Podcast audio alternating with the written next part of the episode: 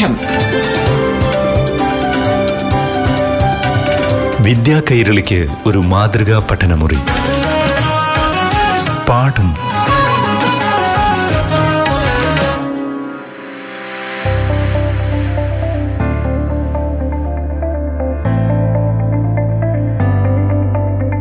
പ്രിയപ്പെട്ട കൂട്ടുകാരെ പാഠം ക്ലാസ് മുറിയിലേക്ക് ഏവർക്കും സ്വാഗതം. ഇപ്പോൾ കൊച്ചു കൂട്ടുകാരൊക്കെ പരീക്ഷ കഴിയുന്നതിന്റെ ആഹ്ലാദത്തിലായിരിക്കും. എസ് എസ് എൽ സി പരീക്ഷ ഇന്ന് ആരംഭിക്കുകയാണ്. ഹയർ സെക്കൻഡറി പരീക്ഷ ആരംഭിക്കാനിരിക്കുന്നു. അപ്പോൾ ഈ പരീക്ഷയ്ക്ക് തയ്യാറെടുക്കുന്ന കൂട്ടുകാർക്ക് ചില മാർഗനിർദ്ദേശങ്ങൾ നൽകുക എന്നതാണ് പാഠം ക്ലാസ്സിന്റെ ഈ അധ്യായം കൊണ്ട് ഉദ്ദേശിക്കുന്നത്. ഇന്ന് നമുക്കൊപ്പം ഒരു അതിഥിയുണ്ട്. അധ്യാപകനും മെന്ററുമായ ശ്രീ വേണു പരമേശ്വർ. അദ്ദേഹം എങ്ങനെയാണ് ഒരു പരീക്ഷയെ അഭിമുഖീകരിക്കേണ്ടത്? വിദ്യാർത്ഥികൾ എന്തൊക്കെയാണ് ശ്രദ്ധിക്കേണ്ടത് എന്ന് വളരെ വിശദമായി കൂട്ടുകാർക്ക് പറഞ്ഞു തരും. ഇപ്പോൾ എസ് എസ് എൽ സി പരീക്ഷയിലേക്ക് കൂട്ടുകാർ കടന്നിരിക്കുകയാണ്.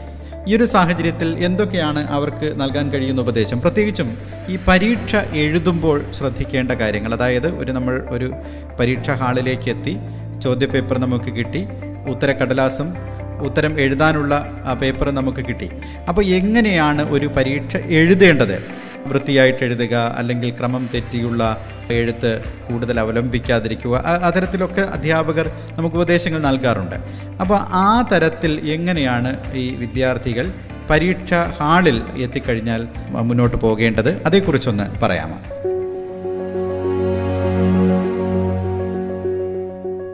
പരീക്ഷാ പേപ്പർ ഒരു അധ്യാപകൻ ഇവാലുവേറ്റ് ചെയ്യാനായിട്ട് മൂല്യനിർണയത്തിന് എടുത്ത് നോക്കുമ്പോൾ മനോഹരമായിട്ടാണ് വ്യക്തമായിട്ടാണ് കുട്ടി ഉത്തരം എഴുതിയിട്ടുള്ളതെങ്കിൽ എഴുതിയ ഉത്തരങ്ങളിലെ ഏറ്റവും പ്രധാനപ്പെട്ട പോയിന്റുകളുടെ അടിയിൽ ഒരു അണ്ടർസ്കോർ നമ്മൾ പറയാം. അടിയിൽ ഒരു വര വരയ്ക്കും ഒരു വര നോർമൽ ഒരു വര.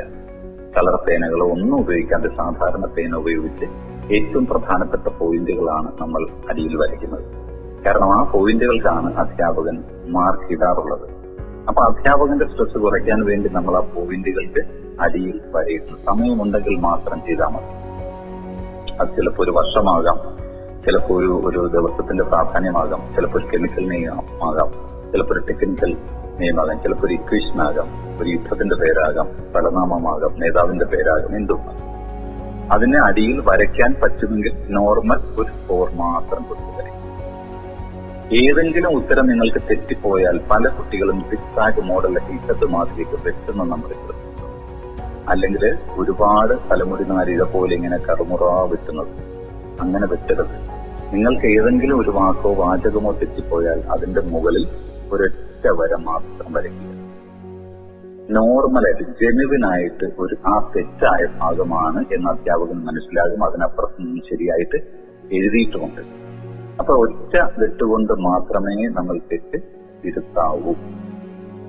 അപ്പൊ ഇത്രയും കാര്യങ്ങൾ നമ്മൾ ആദ്യ പേജിൽ ചെയ്ത് കഴിഞ്ഞാൽ നമ്മളെ സംബന്ധിച്ച് പിന്നീടുള്ള പേജുകളിലൊക്കെ നിങ്ങൾ ചോദിക്കും സ്വാഭാവികമായിട്ട് പിന്നീട് വെത്താളം പിടിച്ച് എഴുതാമോ അല്ലെങ്കിൽ അങ്ങനെ എഴുതുന്നതിനേക്കാളും നിങ്ങളുടെ സ്വാഭാവികമായ ഹാൻഡ് റൈറ്റിംഗിൽ കയ്യക്ഷരത്തിൽ തന്നെയായിരിക്കണം തുടർന്നുള്ള പേജുകൾ.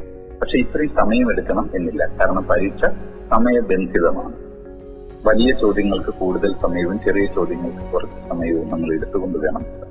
പിന്നെ ശ്രദ്ധിക്കേണ്ട ഒരു കാര്യം എന്ന് പറയുന്നത് നമ്മൾ ഈ ക്രോണോളജിക്കൽ ഓർഡർ പാലിക്കുന്നത് പലപ്പോഴും നല്ലതാണ് സ്കിപ്പ് ചെയ്യുന്നത് പരമാവധി ഒഴിവാക്കി. ഇപ്പൊ നാലാമത്തെ ചോദ്യം നിങ്ങൾക്കറിയാം നാല്.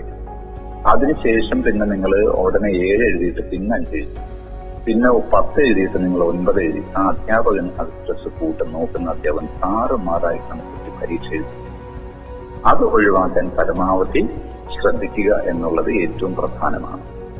ഈ പരീക്ഷ നമ്മൾ നോർമലി എഴുതി ഒരു വെപ്രാളവും ഇല്ലാതെ തന്നെ നമ്മൾ സമയബന്ധിതമായി എഴുതി കഴിയുമ്പോൾ അവസാനത്തെ അഞ്ച് മിനിറ്റിന് മുൻപ് ഒരു ബെല്ലടിക്കാറുണ്ട് പരീക്ഷ ഹോൾ ആ ബെല്ലടിക്കുന്നത് പരീക്ഷ എഴുതി നിർത്തുന്നതിന് വേണ്ടിയാണ്. വാണിംഗ് ബെല്ല് നമ്മൾ പറയാം ആ ബെല്ല് കേൾക്കുമ്പോൾ വെപ്രാളപ്പെട്ട് കൂടുതൽ എഴുതാൻ നിൽക്കാതെ ആ ബെല്ല് കേൾക്കുമ്പോൾ എഴുതിക്കൊണ്ടിരിക്കുന്ന ഉത്തരം ഏതാണോ അവിടെ നിങ്ങൾ നിർത്തുക. ആ പേന താഴെ വയ്ക്കുക. എന്നിട്ട് ആ പേപ്പർ നിങ്ങൾ എഴുതിയ പേപ്പർ ഷീറ്റുകളെല്ലാം കൃത്യമായി അടുക്കി. ഒന്നുകൂടി അത് വായിച്ചു നോക്കുക. നിങ്ങളുടെ രജിസ്റ്റർ നമ്പർ മുതൽ അതിൽ രേഖപ്പെടുത്തിയിട്ടുള്ള ചോദ്യ നമ്പറൊക്കെ കൃത്യമായിട്ട് പതിഞ്ഞിട്ടുണ്ടോ ശരിയായിട്ട് തന്നെയാണോ എന്ന് നോക്കുക. ഏതെങ്കിലും പേജുകൾ പരസ്പരം അങ്ങോട്ടും ഇങ്ങോട്ടും മാറിപ്പോയിട്ടുണ്ടെങ്കിൽ അതൊക്കെ കറക്റ്റ് ചെയ്യാനുള്ള സമയമാണ്. ഒരു മൂന്ന് മിനിറ്റ് കൊണ്ട് നിങ്ങൾക്കത് കറക്റ്റ് ചെയ്യാം. പേപ്പർ സ്റ്റാപ്ലർ ചെയ്യുകയോ അല്ലെങ്കിൽ ടാഗ് ഉപയോഗിച്ച് നന്നായിട്ട് കെട്ടിയിട്ടുണ്ടെന്ന് ഉറപ്പുവരുത്തണം. ഒരു പേപ്പർ പോലും അതിൽ നിന്ന് ലൂസായി മിസ്സായി പോകാതെ. ശരിയാമെന്ന് മടക്കി കെട്ടി ആ മൂന്ന് മിനിറ്റ് കൊണ്ട് ചെയ്താൽ പിന്നെയും ഒരു മിനിറ്റോളം നിങ്ങൾക്ക് അവശേഷിക്കും. ആ ഒരു മിനിറ്റ് ആ പേപ്പർ അവിടെ വെച്ച് നിങ്ങളുടെ ഹോൾ ടിക്കറ്റും മറ്റു സാധനങ്ങളും മാത്രം മാറ്റി വെച്ചിട്ട് പേപ്പർ നിങ്ങളുടെ ആ ക്ലാസ്സിൽ നിൽക്കുന്ന ഇൻവിജിലേറ്റർ ഡ്യൂട്ടിയിലുള്ള അധ്യാപകനോട് ബഹുമാനപുരസരം ആ പേപ്പർ കൊടുക്കണം. അദ്ദേഹം അടുത്ത് വരാം.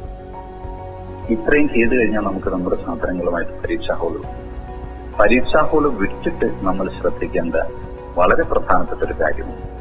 ഞാൻ നേരത്തെ പറഞ്ഞതുപോലെ ചില കുട്ടികൾക്കെങ്കിലും അങ്ങനെ ഒരു സ്വഭാവം കണ്ടുവരുന്നുണ്ട് പരീക്ഷാ ഹാളിന് പുറത്തിറങ്ങി കഴിഞ്ഞാൽ ഉടനെ ക്വസ്റ്റ്യൻ പേപ്പർ അനാലിസിസ് ആണ് നടത്തുക അവർ കൂട്ടുകാർക്കൊപ്പം ചേർന്ന് അനലൈസ് ചെയ്യുന്ന വിശകലനം ചെയ്യുന്ന ഒരു രീതിയുണ്ട്. അതൊരിക്കലും നിങ്ങൾക്ക് ഗുണം ചെയ്യില്ല. കാരണം നമ്മൾ പരീക്ഷ എഴുതി കഴിഞ്ഞു. പിന്നീട് അതൊരു പോസ്റ്റ്മോർട്ടം ചെയ്യുന്ന പോലെയാണ്. ആ പരീക്ഷ ബന്ധപ്പെട്ട അധികൃതരുടെ കൈവശമാണ് അത് വാല്യുവേഷൻ കേന്ദ്രങ്ങളിലേക്ക് യഥാവിധി പോവുകയും ചെയ്യും. അപ്പൊ പിന്നീട് നമ്മൾ ആ എഴുതിയതിനെ കുറിച്ച് ചിന്തിച്ചിട്ട് നമുക്ക് ഒരു കാര്യമില്ല മറ്റു കുട്ടികളാണെങ്കിൽ ചിലപ്പോ ചില ഉത്തരങ്ങൾ പറയുമ്പോൾ നമ്മൾ എഴുതിയ തെറ്റാണ് അല്ലെങ്കിൽ തെറ്റായിരുന്നു എന്നൊരു തോന്നൽ നമുക്ക് വരും. അത് നമ്മുടെ മനസ്സിന്റെ ആദ്യം വ്യാധിയും നേരത്തെ പറഞ്ഞു പറഞ്ഞു അത് നമുക്ക് നെഗറ്റീവായ ചില ഫലങ്ങളാണ് ഉണ്ടാക്കുക അതുണ്ടാകാതിരിക്കാനായിട്ട് പരീക്ഷ കഴിഞ്ഞിട്ട് സ്കൂളിൽ വെച്ചുള്ള മുഴുവൻ അനാലിസിസുകളും നിങ്ങൾ പൂർണമായി ഒഴിവാക്കുക. കാരണം പിറ്റേ ദിവസം നിങ്ങൾക്ക് പരീക്ഷയുണ്ട്. ആ പിറ്റേ ദിവസത്തെ പരീക്ഷയെക്കുറിച്ചായിരിക്കണം പിന്നീടുള്ള നിങ്ങളുടെ ചിന്ത. ഒരിക്കലും കഴിഞ്ഞ പരീക്ഷയെക്കുറിച്ച് യാതൊരു കാരണവശാൽ നിങ്ങളുടെ മനസ്സിൽ ഒരു ആദ്യം ഉണ്ടാകരുത്. അത് എഴുതി കഴിഞ്ഞതാണ്. ഇനി അതിന്റെ റിസൾട്ട് വന്നാലും നിങ്ങൾക്ക് പറയാൻ പറ്റും. അതുകൊണ്ട് എഴുതി കഴിഞ്ഞ പരീക്ഷയെക്കുറിച്ച് ചിന്തിച്ച് വ്യാകുലപ്പെടാതെ എഴുതാനുള്ള പരീക്ഷയെക്കുറിച്ച് സന്തോഷപൂർവം അതിനെ വരവേൽക്കുന്നതിനെക്കുറിച്ചും അതിന്റെ തയ്യാറെടുപ്പുകൾ നടത്തുന്നതിനെക്കുറിച്ചുമാണ് നമ്മൾ ചിന്തിക്കുന്നത്. ഇത്രയും കാര്യങ്ങൾ നിങ്ങൾ അടിസ്ഥാനപരമായി ശ്രദ്ധിച്ചാൽ ഏറ്റക്കുറച്ചിലുകൾ പല കുട്ടികൾക്കും പല രീതിയിൽ ഉണ്ടെങ്കിൽ പോലും ഒരു വിധം നമുക്ക് പഠിച്ച കാര്യങ്ങളെ പ്രാവർത്തികമാക്കാനും പ്രാവർത്തികമാക്കിയ കാര്യങ്ങൾക്ക് പരമാവധി മാർക്ക് നമുക്ക് നേടിത്തരാൻ നമ്മളെ സഹായിക്കും. ഇത് പരീക്ഷ എഴുതുന്ന കുട്ടികളോടുള്ള ഒരു നിർദ്ദേശമാണ്.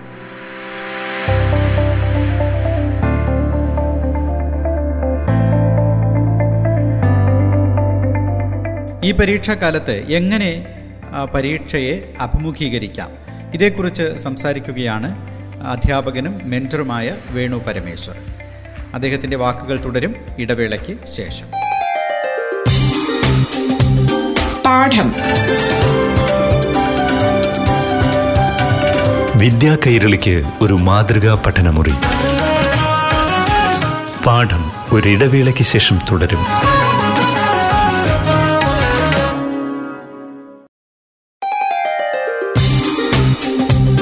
പാഠം. വിദ്യാ കൈരളിക്ക് ഒരു മാതൃകാ പഠനമുറി. പാഠം തുടരുന്നു.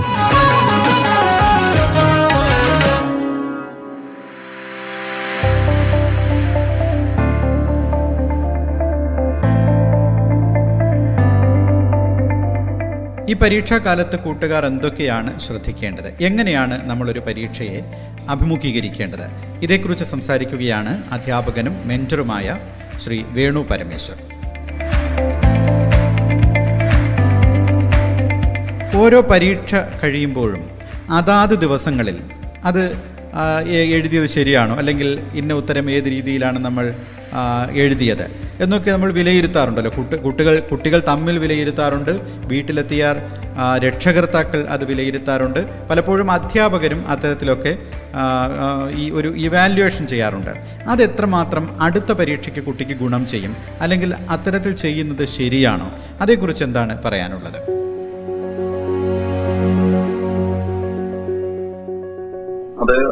വളരെ നല്ലൊരു ചോദ്യമാണ്. കാരണം നമുക്ക് വ്യത്യസ്തമായ അഭിപ്രായമാണ് അതിലുള്ളതെങ്കിൽ അതിനെ ക്രോഡീകരിച്ച് നമ്മൾ പറയുമ്പോൾ പഴയകാലത്ത് നമ്മുടെയൊക്കെ കുട്ടിക്കാലത്തും ഇതുണ്ടായിരുന്നു. നമ്മുടെ അധ്യാപകർ തന്നെ ആ ദിവസങ്ങളിൽ ചോദ്യപേപ്പർ വാങ്ങി സ്കൂളിന് പുറത്ത് ചിലപ്പോൾ ട്യൂഷൻ എടുക്കുന്ന അധ്യാപകർ കാണും. വീട്ടിലെത്തുമ്പോൾ ഈ ചോദ്യത്തിൽ പരാമർശിച്ചതുപോലെ നമ്മുടെ മാതാപിതാക്കൾ നമ്മളോട് സ്ഥിരം ഒരു ചോദ്യം ചോദിക്കാറുണ്ട്. പരീക്ഷ എങ്ങനെ ഉണ്ടായിരുന്നു? ചിലരാണെങ്കിൽ ഇപ്പോൾ ഒരല്പം കൂടി അമിതമായ ആകാംക്ഷയുള്ള മാതാപിതാക്കളുണ്ട്. അല്ലെങ്കിൽ അധ്യാപകരുണ്ട്. അവർ ചോദ്യപേപ്പർ കൃത്യമായിട്ട് ചോദിക്കുകയും അതിൽ അവർക്ക് അറിയാവുന്ന പോർഷൻസ് ഒക്കെ അതെങ്ങനെ എഴുതി എന്ന് ചോദിക്കുകയും ചെയ്യാറ്. പക്ഷെ ഇപ്പോഴത്തെ ഒരു സാഹചര്യത്തിൽ അതിന് മുതിരാതിരിക്കുന്നതാണ് നല്ലത്. കാരണം പരീക്ഷ കഴിഞ്ഞതാണ്. പിന്നെ നമുക്ക് അതിൽ നിന്ന് കിട്ടാവുന്ന ഒരു ഏറ്റവും വലിയ ഗുണം എന്ന് പറയുന്നത് ഒരു കുട്ടി പരീക്ഷ എഴുതിയപ്പോ ആ കുട്ടിക്ക് സമയം കഴിഞ്ഞില്ല. അല്ലെങ്കിൽ ഇന്ന പരീക്ഷ എഴുതിയപ്പോ ഒരു ആൻസർ ചെയ്തപ്പോൾ ഇന്നതുപോലെ ഒരു അബദ്ധം പറ്റി. അത് ചിലപ്പോൾ ഒരു പക്ഷേ അധ്യാപകന് ചിലപ്പോൾ കണ്ടെത്തിയാൽ പറഞ്ഞു കൊടുക്കാൻ പറ്റിയെന്ന് വരും പിറ്റേ ദിവസത്തെ പരീക്ഷ. ആ ഒരു നേട്ടം ഒഴിവാക്കിയാൽ കുട്ടിയുടെ മാനസികമായ സംഘർഷം വർദ്ധിപ്പിക്കാതിരിക്കാനും കുട്ടിയെ നെഗറ്റീവായൊരു ചിന്തയിലേക്ക് കാരണം പലപ്പോഴും കുട്ടിക്ക് അസംതൃപ്തി തോന്നും. അധ്യാപകൻ ചിന്തിക്കുന്ന രീതിയിൽ എനിക്ക് എഴുതാൻ പറ്റിയില്ല. എന്റെ മാതാപിതാക്കൾ പറഞ്ഞ രീതിയിൽ എനിക്ക് എഴുതാൻ പറ്റിയില്ല. എന്റെ ഏറ്റവും ബെസ്റ്റ് ഫ്രണ്ട്സ് നന്നായി പഠിക്കുന്ന ചങ്ങാതിമാർ പറഞ്ഞ രീതിയിൽ എനിക്ക് എഴുതാൻ പറ്റിയില്ല എന്നുള്ളത് അവരെ മാനസികമായിട്ട് ഒരല്പം വിഷമപ്പെടുത്താനാണ് ഉപകരിക്കുന്നത് അത് ഒഴിവാക്കുന്നതിന് വേണ്ടിയാണ് പരീക്ഷാ ദിവസം പരീക്ഷ കഴിഞ്ഞ ഉടനെയുള്ള അനാലിസിസിൽ നിന്ന് മാറി നിൽക്കണം എന്ന് നമ്മൾ നിർദ്ദേശിക്കാറുള്ളത്. അത് കുട്ടികൾക്കേറെ പിറ്റേ ദിവസത്തേക്കുള്ള പ്രിപ്പറേഷന് ഗുണം ചെയ്യും. കാരണം പരീക്ഷയ്ക്ക് വേണ്ട എല്ലാ നിർദ്ദേശങ്ങളും ഓൾറെഡി നമ്മൾ കൊടുത്തു കഴിഞ്ഞു. അല്ലെങ്കിൽ നമ്മുടെ അധ്യാപകർ അവർക്ക് പല വിധത്തിൽ കൊടുത്തു കഴിഞ്ഞു. മോഡൽ പരീക്ഷ എന്ന് പറയുന്ന റിഹേഴ്സൽ പരീക്ഷയും അവർ ഏതാണ്ട് പൂർത്തിയാക്കി കഴിഞ്ഞു. അത് കഴിഞ്ഞുള്ള ഒരു ചെറിയ സ്റ്റഡി ലീവിന് ശേഷമാണ് അവർ പരീക്ഷ എഴുതുന്നത്. അപ്പൊ അത്തരത്തിലുള്ള തെറ്റുകുറ്റങ്ങളൊക്കെ അവർക്ക് പരിഹരിക്കാൻ പറ്റുന്ന രീതിയിലുള്ള മോഡൽ പരീക്ഷ കഴിഞ്ഞ സാഹചര്യത്തിൽ അതാത് ദിവസമുള്ള അനാലിസിസ് നമ്മൾ ഒഴിവാക്കുന്നതാണ് ഉചിതം.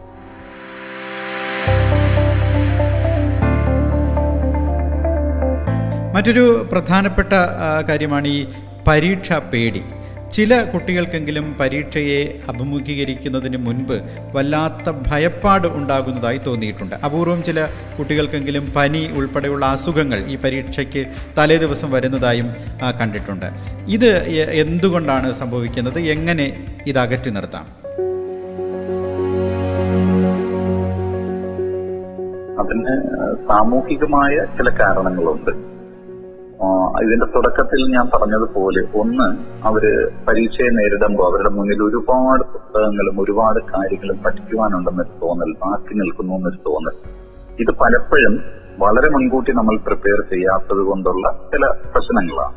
അപ്പൊ ചോദിക്കുക എല്ലാ കുട്ടികൾക്കും എല്ലായ്പ്പോഴും റിവിഷനും കറക്റ്റായിട്ടും നടന്ന് കിട്ടണം എന്നില്ല ഓരോ കുട്ടികളുടെയും പഠന രീതിയും വ്യത്യസ്തമാണ്.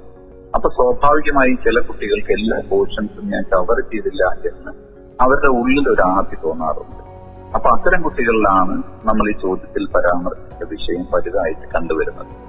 ആ കുട്ടികൾക്ക് നമുക്ക് കൊടുക്കുവാനുള്ളത് നമ്മുടെ രക്ഷിതാക്കളുടെ ഭാഗത്ത് നിന്ന് നമുക്കൊരു സപ്പോർട്ട് കൊടുത്താൽ അതായത് പഠിച്ചത് മതി. മോന് അല്ലെങ്കിൽ മോൾക്ക് അത്രയും ഫുൾ മാർക്കിനുള്ളത് പഠിച്ചു കഴിഞ്ഞു.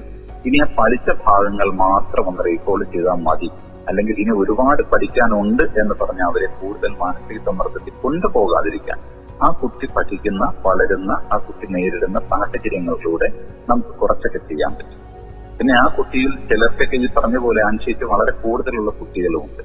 അപ്പൊ ആ കുട്ടികളിൽ നമുക്കിത് കുറയ്ക്കുവാൻ പറ്റുന്ന രീതിയിലാണ് പുസ്തകങ്ങൾ ദൂരേക്ക് മാറ്റി വെക്കുകയും അന്നന്നത്തെ പോഷൻ മാത്രം എടുക്കുകയും തലേ ദിവസം ഒരു പത്ത് മണിയോടെ ഉറങ്ങുകയും പിറ്റേ ദിവസം ഈ പറയുന്ന പോലെ നേരത്തെ ഉണർന്ന ഒരു റൗണ്ട് വായിച്ചതിന് ശേഷം സ്കൂളിൽ പുസ്തകം കൊണ്ടുപോകണ്ട എന്ന് പറയുന്നത് അതിന്റെ ഒരു നിർദ്ദേശത്തിന്റെ കൂടി ഭാഗമാണ്. അപ്പൊ അതിന് ഈ ചോദ്യത്തിൽ പരാമർശിച്ചാൽ ഏറ്റവും പ്രസക്തമായ ഒരു കാര്യം മാതാപിതാക്കൾക്ക് നല്ല ഒരു പങ്കുണ്ടത്. ഒരു കാരണവശാലും കുട്ടി പരീക്ഷ കഴിഞ്ഞ് വീട്ടിൽ വരുമ്പോ അന്ന് നടന്ന പരീക്ഷയെക്കുറിച്ച് കുട്ടിക്ക് ടെൻഷൻ ഉണ്ടാകുന്ന രീതിയിൽ ഒന്നും ചോദിക്കാതിരിക്കുക. കാരണം കഴിഞ്ഞ പരീക്ഷയാണ്. അതിന്റെ മാർക്കിന് വരുമ്പോൾ മാത്രമേ നമുക്ക് അറിയാൻ പറ്റൂ. എന്തെങ്കിലും പോരായ്മ ഉണ്ടെങ്കിൽ കുട്ടിയോട് അത് സ്നേഹപൂർവം ചോദിക്കുക. സമയം കിട്ടിയോ? നന്നായിട്ട് എഴുതാൻ പറ്റിയോ? എന്തെങ്കിലും വേറെ ബുദ്ധിമുട്ടുകൾ ഉണ്ടായോ എന്നുള്ള ചോദ്യങ്ങളിലൂടെ നമുക്ക് ചെയ്യാൻ പറ്റും. അപ്പൊ അവർ പറയും സമയം കിട്ടിയില്ലെങ്കിൽ നാളത്തെ പരീക്ഷയ്ക്ക് സമയം കിട്ടിയില്ല എന്ന് അവർക്ക് പറയുമ്പോൾ തന്നെ അവർക്ക് അറിയാം നാളത്തെ പരീക്ഷയ്ക്ക് സമയം കിട്ടുന്ന രീതിയിൽ എഴുതണമെന്ന് അതുകൊണ്ട് വലിയ ആ ഒരു ആദ്യയിലേക്ക് അവരെ തള്ളിവിടാതിരിക്കാൻ നമ്മുടെ അധ്യാപകർക്ക് കഴിയാറുണ്ട്. നമ്മുടെ മാതാപിതാക്കളും ഒരു പരിധി വരെ ശ്രദ്ധിച്ചാൽ കഴിയാറുണ്ട്.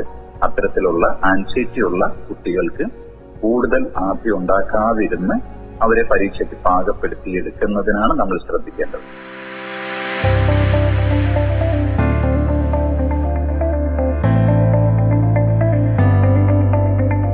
ഇപ്പോൾ ഈ സംഭാഷണത്തിന്റെ തുടക്കത്തിൽ സൂചിപ്പിച്ചത് ഒരു വിദ്യാർത്ഥി പരീക്ഷാക്കാലത്ത് അല്ലാതെയും പഠനം കഴിഞ്ഞാൽ ഒരു പത്തു മണിക്കെങ്കിലും കിടക്കണം. പുലർച്ചെ നാല് മണിക്കോ അഞ്ച് മണിക്കോ ഒക്കെ ഉണരണം. അതായത് പുലർച്ചെ ആണ് ഏറ്റവും നന്നായി നമുക്ക് പഠിക്കാൻ കഴിയുക എന്ന് താങ്കൾ സൂചിപ്പിച്ചല്ലോ. അതോടൊപ്പം പ്രധാനപ്പെട്ടതാണ് ഈ പത്ത് മണിക്ക് അല്ലെങ്കിൽ നമ്മൾ പഠിച്ചു കഴിഞ്ഞാൽ ഉറങ്ങുന്നതിന് മുൻപ് പഠിച്ചതിന് ശേഷം ഉറങ്ങുന്നതിന് മുൻപ് പിന്നീട് കമ്പ്യൂട്ടറോ മൊബൈൽ ഫോണോ മറ്റ് ഇലക്ട്രോണിക് ഉപകരണങ്ങളോ ഒന്നും ഉപയോഗിക്കാൻ പാടില്ല എന്ന് സൂചിപ്പിച്ചല്ലോ. ഇത്തരത്തിൽ ഉപയോഗിക്കുന്നത് എത്രമാത്രം ആ കുട്ടിയുടെ ഓർമ്മശക്തിയെയും മറ്റും ബാധിക്കും? അത് പറയുന്നതിന്റെ ഒരു ശാസ്ത്രീയത എങ്ങനെയാണ്? നമ്മുടെ ഓർമ്മശക്തി ഒരുപാട് ഘടകങ്ങളാണ് നമ്മുടെ ഓർമ്മശക്തി നിർണയിക്കാറുള്ളത്. അതിലെ ഏറ്റവും പ്രധാനപ്പെട്ട കാര്യങ്ങൾ എന്ന് പറയുന്നത് നമ്മുടെ നമ്മൾ ഏതെങ്കിലും ഒരു പ്രധാന കാര്യം പഠനം പൂർത്തിയാക്കിയിട്ട് പിന്നീട് കാണുന്ന അപ്രധാന കാര്യങ്ങൾ.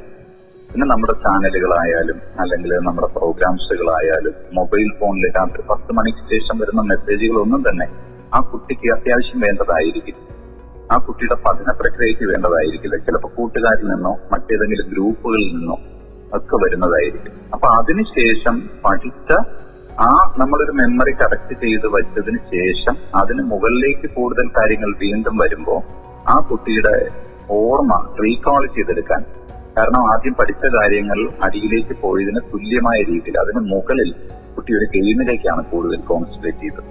അല്ലെങ്കിൽ അവസാനം കണ്ട ഏതെങ്കിലും ഒരു വയലൻസ് ഉള്ള ചിത്രത്തിലേക്കായിരിക്കും ചിലപ്പോൾ കുട്ടിയുടെ ശ്രദ്ധ പോയത്. അത് ആ കുട്ടിയുടെ മാനസികാവസ്ഥയിൽ നേരിയ വ്യത്യാസം ശാന്തമായ ഒരു അവസ്ഥയിൽ ഉണ്ടായിരുന്നതിനേക്കാൾ വരുത്തിയേക്കാം എന്നുള്ളത് കൊണ്ട് ടെക്നോളജിക്ക് നമ്മൾ എതിരല്ല പക്ഷെ ടെക്നോളജിയെ മിതമായ തോതിൽ ഉപയോഗിക്കേണ്ട ഒരു കാലഘട്ടമായതുകൊണ്ട് കൃത്യമായിട്ടും ഈ മൂന്ന് ഉപകരണങ്ങൾ ദയവായിട്ട് ഇത് ശ്രവിക്കുന്ന എല്ലാ കുട്ടികളും അത് നമ്മുടെ സ്വന്തം ഭാവിക്ക് വേണ്ടിയാണ് എന്ന് കരുതി. നിങ്ങൾ അല്ലാത്ത സമയത്തൊക്കെ നിങ്ങൾ ഒരല്പം മൊബൈലോ കമ്പ്യൂട്ടർ ഉപയോഗിക്കേണ്ട സാഹചര്യങ്ങളൊക്കെ വരും. ചിലപ്പോൾ നിങ്ങളുടെ ടീച്ചേഴ്സൊക്കെ ഇപ്പോഴും ഓൺലൈനായിട്ട് ചില നിർദ്ദേശങ്ങളൊക്കെ ഈ പറയുന്ന ഡിജിറ്റൽ സംവിധാനങ്ങളിലൂടെ നൽകിയെന്നിരിക്കും അപ്പൊ അത് നിങ്ങൾ ആ സമയങ്ങളിൽ മാത്രം ഉപയോഗിക്കാൻ വേണ്ടി ഏത് കാര്യവും മിതമായിട്ട് ഉപയോഗിക്കാൻ വേണ്ടി ശീലിക്കുന്നതിന്റെ ഭാഗമാണ്. അതുകൊണ്ട് നമ്മളൊരു പ്രധാന പരീക്ഷയ്ക്ക് വേണ്ടിയാണ് നമ്മുടെ ജീവിതത്തിലെ സുപ്രധാനമായ ഘട്ടമാണ് ആ പരീക്ഷയിലൂടെ നമ്മൾ പിന്നിടുന്നത് എന്ന ബോധം നമുക്കുണ്ടെങ്കിൽ. ആ പ്രധാനപ്പെട്ട കാര്യം പഠിച്ചു കഴിഞ്ഞതിന് ശേഷം വരുന്നതെല്ലാം അപ്രധാനമാണ് എന്ന ബോധം കൂടി നമ്മൾ ഉൾക്കൊണ്ടാൽ നമുക്ക് അനായാസം ഈ പറയുന്ന പോലെ പിന്നീട് ഈ ചതുരപ്പെട്ടികളൊക്കെ നമുക്ക് തൽക്കാലം മാറ്റിവെക്കാൻ പറ്റും. അങ്ങനെ മാറ്റി വെച്ചാൽ നമ്മൾ പഠിച്ച കാര്യങ്ങൾ തന്നെയാണ് നമ്മുടെ ഓർമ്മയിൽ വീണ്ടും കൂടുതൽ ശക്തമായിട്ട് തെളിഞ്ഞു വരിക. അപ്പൊ അതുകൊണ്ട് പഠിച്ച കാര്യങ്ങൾക്ക് മുകളിൽ അനാവശ്യമായ മറ്റ് ചിന്തകൾ കടന്നു കൂടാതിരിക്കാൻ ഈ പറഞ്ഞ നമ്മുടെ മൊബൈൽ ഫോണും ഇന്റർനെറ്റ് സംവിധാനങ്ങളുള്ള കമ്പ്യൂട്ടറും പിന്നെ ടി വിയും ഒക്കെ ഓഫാക്കുന്നത് നമുക്ക് ഏറെ ഗുണം ചെയ്യും.